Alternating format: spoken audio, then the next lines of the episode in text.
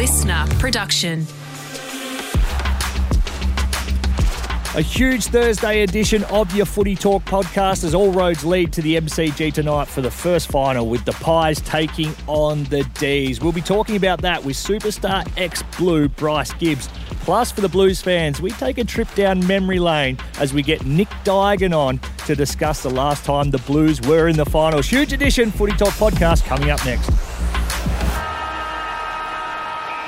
Footy Talk podcast time, your daily dose of footy, latest news, interviews, and analysis from the world of AFL. Spring has sprung and finals footy is here. We will at some point preview the big game tonight between the Pies and the Demons. But a real treat for me, an old teammate of mine from the Blue Baggers who is as excited as every other Blues fan, all the way from Adelaide, Mr. Bryce Gibbs. Hello and welcome. Uh, good morning, Daisy. How are you, buddy? Good to speak to you. Thanks for having me on today. Thank you for coming on. I'm going terrifically, thank you. Uh, talk to me, mate. How are you going? Because you actually hung the boots up last weekend and you are no more playing the great game of footy at the highest ish level. Yeah, that's right. Uh, retired for the second time. Obviously, hung them up uh, at AFL level a couple of years ago and have been uh, cutting my teeth in the SANFL still. So, washed up, still trying to hang on a little bit.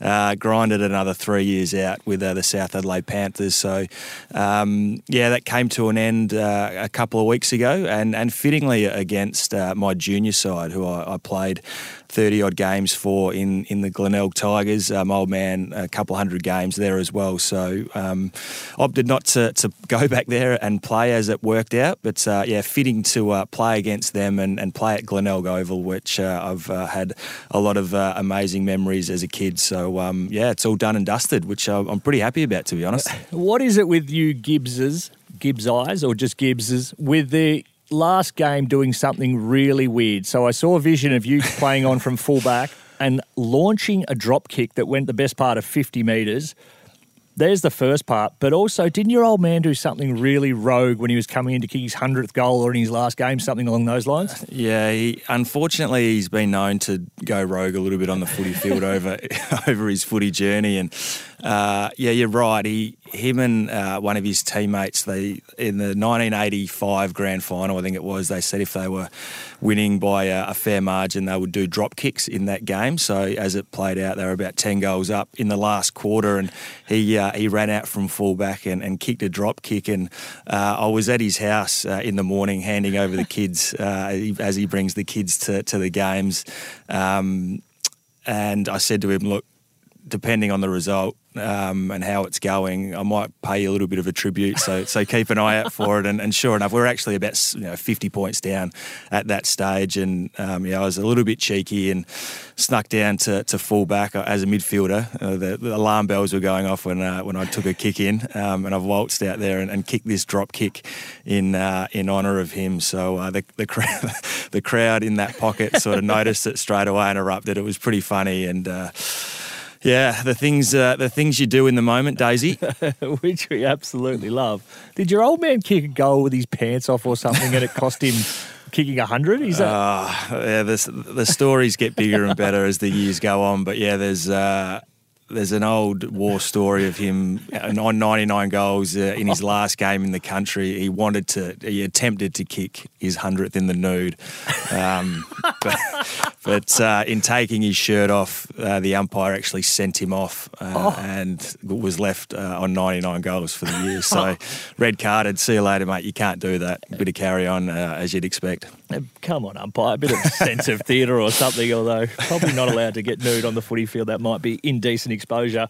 You played a lot of SANFL footy, most of it though as a really young buck. I remember when you're 16, 17, the, all the talk around this superstar phenomenon that is Bryce Gibbs was you must watch 40 plus possessions every week. How old were you when it started, and how'd you go dealing with all that hype before you eventually got taken pick one? Yeah, now that I you know, sort of can sit back and, and, reflect on it a little bit, it was pretty. It was a pretty crazy time, and obviously being in in Adelaide, um, obviously a really rich footy state. Um, there, there, was a lot of media hype around it, and yeah, I was lucky enough to, to play about 30 games of, of senior footy before I got drafted, and and that was just due to being uh, you know at my high school we didn't have a, a footy team where a lot of the, the colleges uh, and teams around Glenelg um, you have to prioritise your school footy, so I didn't have that um, that sort of hurdle that, that I had to had to play for my school, so I was able to to you know the Glenelg weren't going that well either at the time. So uh, I got a I got an opportunity pretty early on. I think I was 16 when I when I made my league debut, and um, as I said, got, got a few games under my belt, which uh, which like looking back, I think that held me in really good stead you know, as a stepping stone leading into the AFL, playing uh, against men, mature bodies, um, some some guys that had been in the AFL system already and were back in the SANFL. So um, it was a really tough competition back then as well. So yeah, I think getting that 30 games uh, as a, a, young kid uh, before you know getting drafted was uh, was hugely beneficial. From memory, there was even over here a heap of media and buzz. When you look at someone like a Harley Reid and what he's going through this year, the amount of speculation, the talk about you know, the North Melbourne should have lost the Gold Coast, and why did West Coast beat the Western Bulldogs? What do you read into that? What's what would a kid like he be feeling with all this hype and pressure? Well, it depends on the individual, I suppose. And, and I remember there was sort of similar talk back then, you know, the Bryce Gibbs Cup and, and oh, yeah, then Carlton even, v Essendon. Even after I'd been at the Blues for a year, the Matt Kreuzer Cup, you know, the last game of the, the season, uh, Melbourne and, and, Carlton, whoever lost, you know, ended up with the, the number one pick. So some funny things went on that day that uh, that's probably just a few stories for another day. But um, yeah, I mean, there's always going to be speculation and, and, and chat around it, and it just depends on the individual, I suppose. Some guys can can take it in their stride and, and sort of block it out and just get on with it. And, and some guys it actually does affect them. So I don't, I don't know Harley uh, from a bar of soap, but um, you know hopefully he's he's handling it all right. And and the, you know, there is certainly pressure there. And uh, if he does end up going the number one pick, that that comes with a bit of extra pressure and, and added um, added responsibilities, I suppose. But um, I'm sure that the kids that, that, are coming through the system these days are, are well prepared, well educated, uh, and are in a lot better position to step into you know the the scrutiny and, and, the environment sometimes that the AFL can throw up um, better than they ever have been, especially you know better than when, when I first or and you probably did uh, walked in the system you know twenty odd years ago. What about another kid that you've had a fair bit to do with who's dealing with that? Jason Horne-Francis. You've somewhat mentored him through a little bit of that time when he was playing SANFL. You must be getting a great buzz out of what he's currently doing at Port. Yeah, yeah, I am. Uh, I've been really proud of the way he's handled, uh, yeah, the last twelve months. Obviously, he come under the pump a little bit with a few of his decisions. And were you still um, speaking to him throughout that time? Yeah, bits and pieces, yeah. bits and pieces. I mean, I, he would have had every man and his dog trying to reach out for support, which is fantastic. And uh, I just sort of you know, left him alone from time to time. But yeah, he, he's a terrific kid. Uh, um, got a lot of respect for him. He's from a great family, uh, really respectful, really really humble, and. Um, yeah, he's made some decisions and and he's ended up back here uh, a little bit earlier than I thought he would anyway. But uh, I think we've seen in some of his performances this year that he's, he's really settled back here now. He's really comfortable and, uh, you know, playing in the midfield with a couple of superstars in, in Rozee and Butters. And he's obviously learning off still the old guys with Trav Boak and Ollie Wines. His footy's just going to continue to get better and better. And, and I reckon he's a real smoky to have a real big say in this final series if Port Adelaide were to go on and, and go deep in, into September. So um, I'm really, really really excited and and uh, been enjoying his journey so far. I love how modest you are when the cameras are rolling and you're not claiming that you single handedly got him drafted and changed his career path by getting back to Port. Story for another day, that is. What about in your first year? So we've spoken a little bit about your transition from playing SANFL straight into the AFL. Pick one, more expectation. But then you go to the Blues, obviously a side that was down the bottom of the ladder for a fair period of time there, and you're thrust straight into a leadership position. You're given the number four after Sticks, who's a club legend legend. That to me seems like so much pressure to be heaped on such a, a young kid at the time. It was uh, it was a strange time. There's no doubt about that. And I mean, I hadn't played obviously a game. Uh, let alone um, you know seeing myself as a leader of a football club. Uh, and I, I, was more of, I think, looking back, it was more of a publicity stunt potentially. Denis Pagan was the coach at the time, and, and he was sort of coming to the to the end. Um, the, the Carlton obviously had been struggling, and and maybe it was a bit of a publicity stunt to give some some hope to the members uh, to that the you know that Carlton can can start climbing the ladder. Obviously, Mark Murphy was the number one pick the 12 months before me, so we were put in the leadership group. Um, it was a little bit strange, and like I'm, I've walked into this club the first thing you want to do is, is build relationships and, and, earn the respect of your teammates. And I've you know I got probably half of them thinking, "Geez, who's this kid? Come in, stepped in, straight in the leadership group." Um, I, w- I was lucky enough to I was playing every week as well, even though we were getting we were getting smacked, and I wasn't probably playing well enough to to probably hold my spot in the side um, for, for the whole year. There's no doubt if I was in uh, most other sides in that year in the competition, I probably would have had a spell in, in the VFL uh, for a couple of weeks. But uh, I got given a lot of opportunity in those first couple of years, which again, you, you need a bit of luck as well in this game. But um, yeah, looking back, it was, uh, it was a, a strange time. It's certainly been a long road for the Blues to get to where they are now. Uh, do you watch on this weekend with excitement, trepidation? You know, you, have played some time at the Crows as well, but I assume you're firmly in the Blues camp on this one. Uh, how will you go watching it? I've worked out as the years have gone on, especially since I've retired.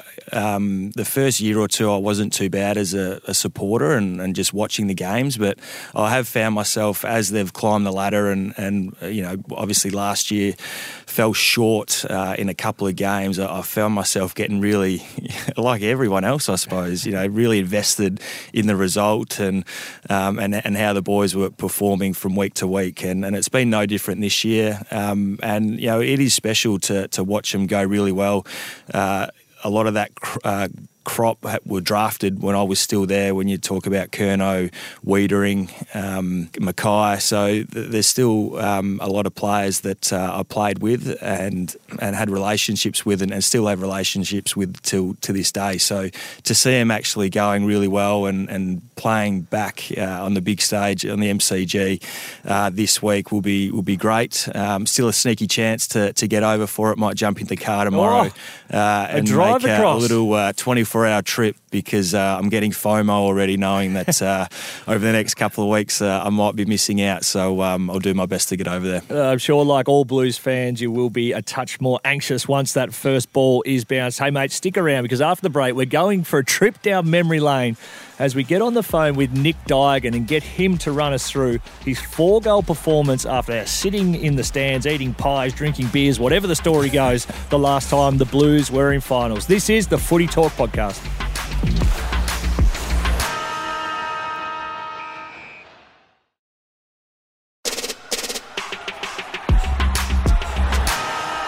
Welcome back to the Footy Talk podcast. If you're listening on Spotify, hit the bell. Bryce Gibbs being good enough to hang around, but also joining us now, a man who single handedly carried the Blues on his back way back in 2013 in a final against the Tigs. Nick Duigan is here. Digs, welcome, buddy. Daisy, Bryce, how you going? Thanks Nico. Now, Dogs, we need to just kick straight off. Dave Hughes was on this show on Tuesday saying his favourite finals memory was of you sitting in the stand somewhere way up in the Ponsford stand having a pie, and then all of a sudden you get the late call up, somebody goes out, and you come in. Run us through that one. Yeah, it's changed shape over the years. That story actually, it's been you know, it's been a pie, it's been a Jim Beam can in the stands, it's been all sorts of things.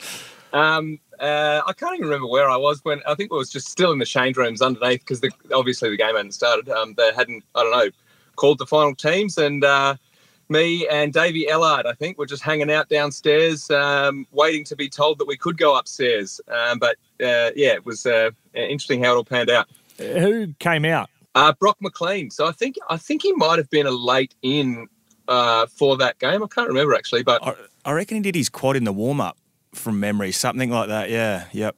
Yeah, so I remember, um, you know, just standing on the on the boundary line as the stadium was filling up on a bright, sunny Sunday afternoon, um, and I just remember saying to, to Davey next to me, geez, mate, I reckon one of us is going to play. What a beautiful day to footy. Wouldn't you love to be out there? It just felt like a travesty of justice that we weren't, you know, get an opportunity to run out. Um, and then it was probably only about 15 minutes later that we got the, that I got the nod. That was, of course, the last time the Blues made finals. Before we deep dive into that game in the final series, the lead into actually making the finals was really bizarre, Gibbsy. You guys finished ninth. You had a good win late in the year, and and then what unfolded unfolded. What was that like in Clubland? So technically, it's been longer than ten years since we actually made the final. Legitimately you're right, won. You're right. We did finish ninth that year and uh, made it by default, but. Um, I remember, well, we, we travelled to Port Adelaide. We played, well, I think it was the last game at uh, the old AAMI Stadium. So, um, you know, obviously for me and Nick, being uh, from South Australia and playing there, um, playing the last game there was, was special in itself. But we actually had to still win that game to to finish well, ninth. Um, and, and we won by a point. And I think we were 30 to 40 points down late in that uh, third quarter, I think it was. So uh, it was nearly all over um, anyway. But uh, I still remember that game as just as memorable as, as the following week, um, falling falling into the finals, and, and, obviously a similar sort of game, being down in the second quarter to to Richmond and, and coming back and winning that. So um, probably those back to back weeks, the the Port Adelaide game, winning by a point, and then the, that elimination final against Richmond are probably two of the best wins uh, I've ever been in playing for the Blues. Dogs, were you playing in the Port game? Yep, yep. I was. Uh, I think I was sub in that game. I think since that time the sub has gone back out and back into the game. But um, those were the days of the sub, so I came on at half time. Um, and I think I played in the middle after that. Uh, yeah, and that's when we. Um, that's when we got going. I came on the nah, um, but uh, it was a really good second half from us, and there's um, yeah, we were a good close uh, group of teammates, and um, felt like a really uh, good occasion for us. You single handedly came on in that game and changed it, as you say, after half time. But then, so you've had your pie or whatever you've had in the stands that now this story goes, but then you come out and you end up just lighting the MCG on fire. Can you run us through? I think you kicked four. Can you run us through all of those goals? Yeah, I mean, I think um, just one of those days, you know, when I, you know, um, happens sometimes. You don't do anything different necessarily, but the ball just falls in your lap sometimes. Um, so the first one, uh, I think Eddie was in the pocket, and it was unlike Eddie. Eddie actually, he probably could have had a snap, probably would have got it, um, but uh, chose a short, short pass inside. Just they were all kind of relegation shots, you know, inside kind of 30, 40 meters on not much of an angle. So it was, you know, I, I got some favors done for me there. Well, you played most of your footy down back, I reckon, in that year, didn't you, Dog? So to be thrown forward, it was a, it was a pretty good effort to come out and kick four on just about the biggest stage in football. So um, yeah. I think you surprised all of us that day. Yeah, yeah, me included. I think I think my job really was just to make sure I, I was like a defensive job on Deledio, just try not to let him kind of run off half back too much. Um, and there was there was one time when one of the marks that I got, you know, it surprised both of us. So we were both falling back um, kind of arm in arm, and somehow I ended up with it. and he, he's just said, "Oh, you got to be kidding me!" And I was like, "Yeah, no, nah, me too, mate. I didn't see that coming."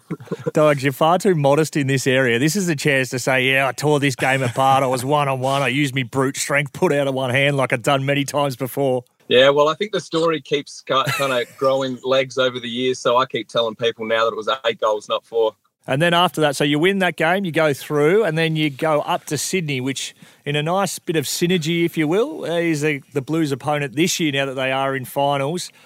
That was at ANZ Stadium or Stadium Australia, was it not? Yeah, from memory it was, and, and we played them in a in a finals campaign a, a, few years before that. So yeah, they moved the game from the MCG to ANZ Stadium. So uh, always tough to play Sydney and Sydney, especially through that period. And I think they had us covered for, for most of the day that day. So um, yeah, that miracle run come to an end pretty quickly. But uh, yeah, it was uh, was unusual circumstances to get there in the first place. Did you kick four that day, dogs? What happened? No, I must have been too defensively minded. I don't even know that I got a touch actually that week, to be honest. All come crashing down after that. what are we making of the Blues uh, this year, but also in tomorrow night's big clash again against Sydney?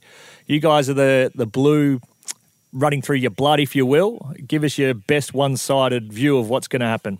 I reckon they're. Uh, I mean, I haven't been um, too closely watching it. I imagine that you know you and Bryce are probably better better place to speak to it. But um, the bits that I've seen, uh, yeah, when they're playing some fast attacking footy, they're just good to watch. Um, I'm sure you know everyone's talking about Charlie and how great he is. Um, and uh, yeah, he can just do amazing things. He's just spectacular to watch. So um, hoping that the game is fast flowing enough for, for it to get in there for him with some one on ones. And then I think if that's the case, he'll take a few clunks. Um, I'm hoping also that, that my old mate Ed Curnow gets a gig. Uh, I'm not sure if the teams have been announced yet, but uh, yeah, he's probably the, the, the, last guy standing from the, the years where I was back playing. So I'm hoping that Ed's getting a game as well. Boot, what are you? Are you scared? Are you nervous? No, I'm I'm I'm quietly confident. Uh, I think um, what they've done, uh, you know, through that 11 game or 13 game win streak uh, that they went on. Um, uh, the back end of the season, uh, it all started around the, the contest. Uh, we know that the big bulls they've got in there, and, and Sydney, uh, to be fair, are, really good in that space as well. But uh, I just think uh, they're hitting their straps at the right time of the year. I think they've got a good blend of, of defence and offence at the moment. I think there was a stat at one stage saying they were the number one offensive team and the number one defensive team for a four or five week period there. And as we know, finals footy, it's all won and lost around the contest, around the cold face. So so uh, when when Cripper and um, Cerra's get it, got a, a, game back under his belt, Walsh as well, you know, providing a bit of run on the outside. Um, I think they're they're prime and cherry ripe, and a lot of people have spoken about the experience. Obviously, haven't had m- much experience uh, of finals, and Sydney obviously playing in a grand final last year. I don't think that'll worry them. They're uh, they've got some some big game players, some players who are, are born to play finals footy that haven't tasted that yet, and, and they'll be thriving at that opportunity, and I think the Blues will, will win comfortably. What's the margin? Give me a margin, both of you. Uh, I'm going to say five goals. 30 odd points for you. Dykes? I think he's frozen.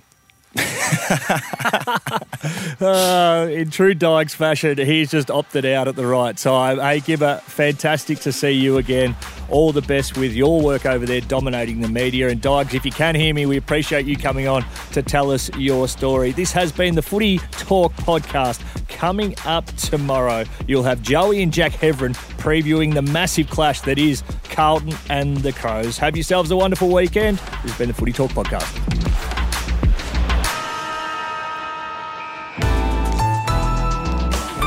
Listener.